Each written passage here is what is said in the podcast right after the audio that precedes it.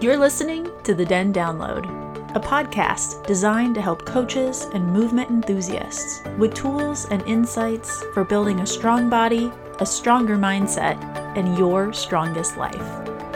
I'm your host, Allison Tenney, a strength and conditioning coach on this journey with you to have in depth conversations of what it means to have an impact on and in the world around us.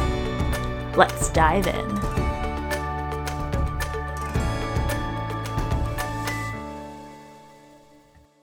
What's up, fam? Welcome to episode eight of the Den Download, where today we are going to be talking about the creative process. When can you stop copying and start creating? Well, I suggest you stop copying now and start creating now. Because, y'all, plagiarism just is not cool. And I want to talk about it in today's episode particularly when it comes to the online space, the Instagram space, and writing and creating, and how we are working in this wild, wild west that can be the internet. And I think a lot of the nuance and a lot of the topics that we're going to discuss and dive into today can apply to lots of different areas because it happens to all of us. We have an idea, it gets pushed aside, somebody else has the same idea, they get credit. Copying and plagiarism is never cool in any arena. And so today I want to talk about a bit more of the nuance of why people might copy, how do we deal with it, and how do we come up with our own creative process in whatever arena you're dealing with. So I actually want to start with this idea around copying being the highest form of a compliment. And I understand the sentiment but boy, does it feel shitty when somebody does steal your ideas and pass them off as your own. It definitely does not feel like a compliment. And it feels so often that people that do that think they're not going to get caught or found out. And there's a difference here between somebody literally turning you in, pointing it out to somebody, and getting caught versus the longer game, where maybe it won't happen at first. Maybe you will get away with it. Maybe you can profit off of somebody else's work. But in the long run, it's never really going to be yours. And so it will never really ring true as you. And I believe that that is really the key for long term success because you can't keep copying other people and think that you're actually going to be the fullest, most authentic version of yourself. You have to do that work to find your own voice, to find your own creative space, to really have that long term success in any type of field that you might be in. But I do understand that we all start somewhere. And most of us are inspired by people that are a few steps ahead of us. And so it's really only natural to read their work, to get inspired, to really wonder about that creative process, and to mimic. I think it is part of the journey to mimic those that we do look up to. I know I read a lot of work by Glennon Doyle, Brene Brown, people that I follow online who inspire me daily. And I think deeply about their work and I journal about their work and some of my writing in my own captions or in my own coaching groups is inspired by that work. And the difference is always in the credit that is given when you're quoting, when you are using somebody else's words, somebody else's ideas making sure that always giving credit is where you start from a mentor, from a book that you read, from an article that you found, from something that you Googled. People have put in a lot of hours and a lot of work for their own creative process to come up with those ideas. And so it's always, always, always the best idea to give credit where credit is due. And this comes in multiple arenas. So many times, movement leaders, thought leaders, people that are out in front get hammered for those ideas. People really want to take them down. And so those that come up behind, that maybe are a little bit more acceptable to society, or maybe can soften the ideas that are coming out of those leaders, well, then those ideas get a little bit twisted. And movements can really be twisted themselves to become something else that was not the original intent. And so it happens obviously on Instagram, but it happens on a much larger scale when people's lives are quite frankly at stake as well. And so it's always the best practice to sit and listen and learn before jumping in with your own ideas to, quote, piggyback or to add on. Really be discerning about whether or not you are the one to be adding value in certain arenas. There's a lot of spaces that I occupy where it is just a space for me to learn, to absorb, to listen. It's not a space for me to be teaching and to be talking and to be at the center. Those aren't my lanes or areas of expertise. They might inform some of my work that I do online, but it is not my place to be co opting certain ideas and passing them off as my own. Because here's the thing I don't think there are these brand new, grand ideas that nobody's ever heard of before, right? There are specific ways that we see the world, though. Your unique experience, your unique upbringing, the way you see the world, your beliefs, your thoughts, your ideas, all of those things are going to be through your own lenses of the way you see the world. And that is what is going to be unique and new. So when somebody copies or takes other ideas and tries to pass them off as their own, it's very obvious because those lived experiences are different, because those lenses that they see the world through are going to be different. And so it will never be authentic to that person, which is why that long term strategy just ain't going to work out so well. So even when people get away with it one, two, three times long term, something will be off. Our bodies are acutely aware and in tune with what's right and what's wrong. And it's just that feeling you get. So when those spidey senses go off, you can trust it. But we all start somewhere. We're all inspired by others. We hope to achieve some type of success or greatness or hone these skills like people that we admire, right? And I do think that maybe people don't have bad intentions when copying happens, but it happens. And so, what is that creative process that we can go through? I think it starts with what you really, really care about. Maybe not just what you're passionate about, but things you're really curious about. What lights you up in the world? What makes you excited? What brings you joy? What also breaks your heart? What makes you angry? What makes you sad? Those emotions are going to be raw and real, and they will come across around the things that you care the most about.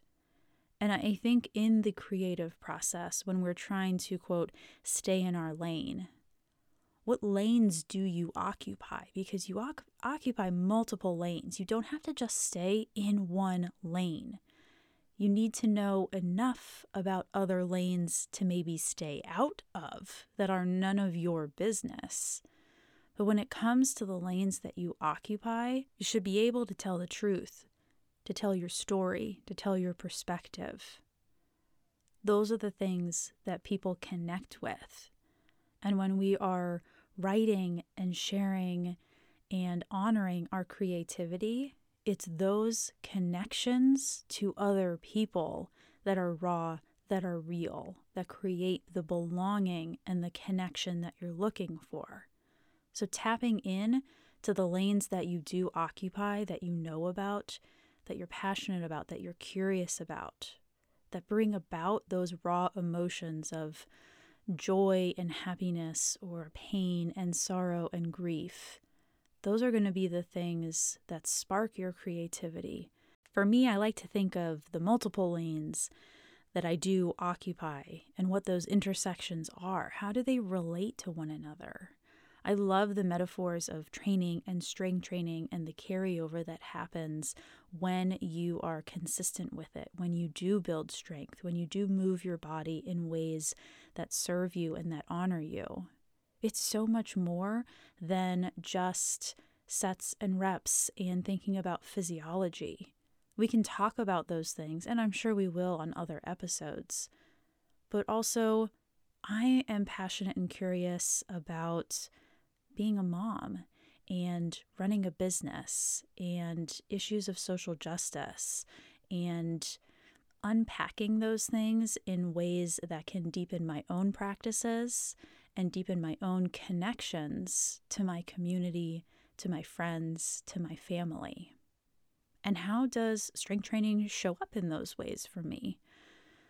They're all a practice.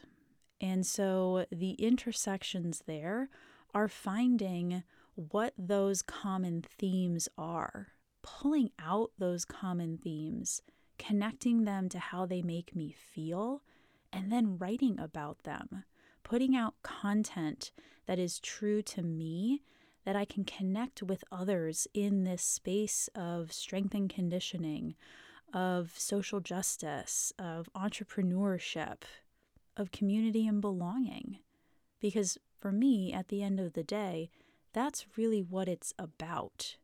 How can we belong to ourselves, but how do we connect with one another as well?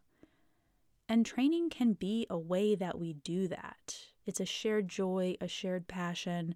It's also fucking hard at times, and so you need people around you that can also commiserate.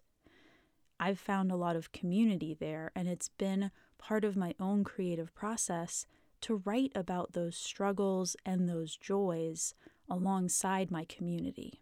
At one point, I found myself consuming, just scrolling the internet, scrolling the gram, reading, reading, reading. What is everybody else doing? What about, what about the people that I admire, that I want to emulate, that I want to be like? They have successful businesses. Um, I was just consuming a shit ton of information and writing from other people. At some point, you have to make the switch to go from consumer to creator. And at some point, you really have to become more discerning about shutting out that noise. I actually unsubscribe from all of my friends' email lists. Like, even my besties, I don't subscribe to their email lists.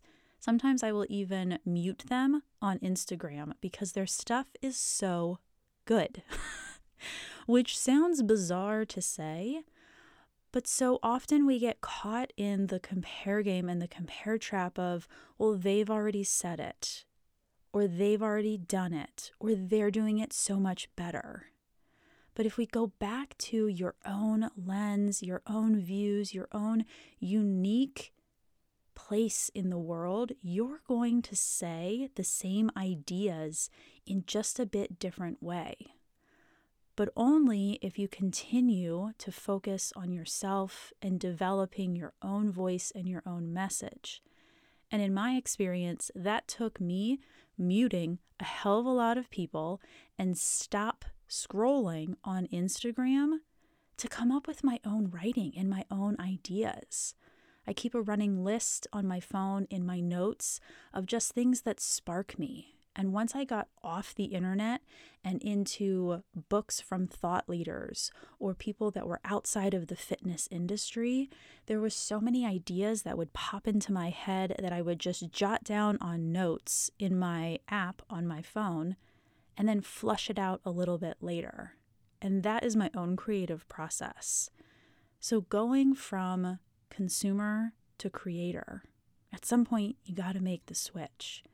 And look, I understand that if you're like me and running a small business, that so much of our writing has to do with, quote, selling or marketing.